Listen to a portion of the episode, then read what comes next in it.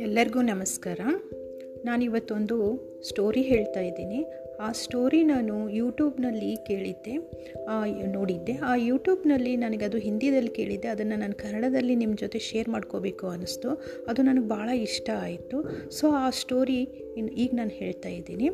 Let started ಸ್ಟೋರಿಯಲ್ಲಿ ಒಂದು family ಇರುತ್ತೆ. ಅಪ್ಪ, ಅಮ್ಮ, ಮಗ. ಮಗನಿಗೆ ಒಂದು ಇಪ್ಪತ್ತರಿಂದ ಇಪ್ಪತ್ತ್ಮೂರು ವರ್ಷ ಹೀಗೆ ಇರುತ್ತೆ. ಆ ಮೂರು ಜನ ಒಂದು ದಿವಸ ರೈಲ್ವೇದಲ್ಲಿ ಟ್ರೈನಲ್ಲಿ ಪ್ರಯಾಣ ಮಾಡ್ತಾ ಇರ್ತಾರೆ. ಪ್ರಯಾಣ ಮಾಡ್ತಾ ಇರಬೇಕಾದಾಗ ಮಗ ಇದ್ದಾನಲ್ಲ, ಅವನು ಕಿಟಕಿ ಹತ್ರ, ವಿಂಡೋ ಹತ್ರ ಕೂತಿರ್ತಾನೆ. ಆ್ಯಂಡ್ ಅಪ್ಪ, ಅಮ್ಮ ಅವ್ರ ಪಕ್ಕ ಕೂತಿರ್ತಾರೆ. ಟ್ರೈನಲ್ಲಿ ತುಂಬ ಪ್ರಯಾಣಿಕರಿರ್ತಾರೆ.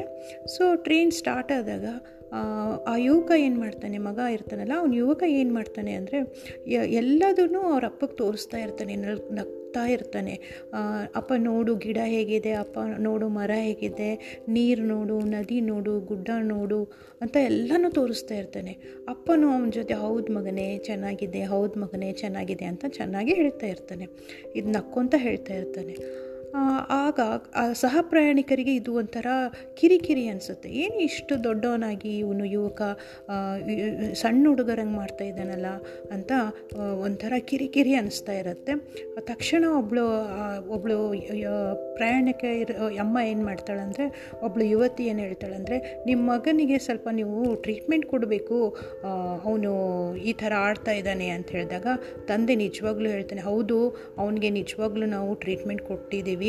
ಅವನು ಇಷ್ಟು ದಿವಸ ಕಣ್ಣು ಕಾಣಿಸ್ತಾ ಇರಲಿಲ್ಲ. ಅವನು ಇವತ್ತು ಎಲ್ಲನೂ ತನ್ನ ಕಣ್ಣಿಂದ ನೋಡ್ತಾ ಇದ್ದಾನೆ.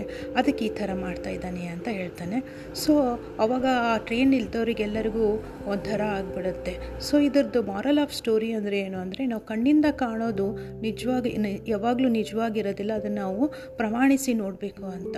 ಇದು ನಾನು ಯೂಟ್ಯೂಬ್ನಲ್ಲಿ ನೋಡಿದ್ದೆ. ಅದಕ್ಕೆ ನಿಮ್ಮ ಜೊತೆ ಶೇರ್ ಮಾಡ್ಕೊಳ್ಳೋಣ ಅಂತಿದ್ದೀನಿ. ಇದು ಫಸ್ಟ್ ಟೈಮ್ ನಾನು ಪಾಡ್ಕಾಸ್ಟ್ನಲ್ಲಿ ಹೇಳ್ತಾ ಇರೋದು. ನನ್ನ ಹೆಸರು ಭಾರತಿ ಸಿ ಅಂತ. ಲೈಕ್ ಆದರೆ ನಿಮಗೆ ಇದನ್ನು ಶೇರ್ ಮಾಡಿ. Thank you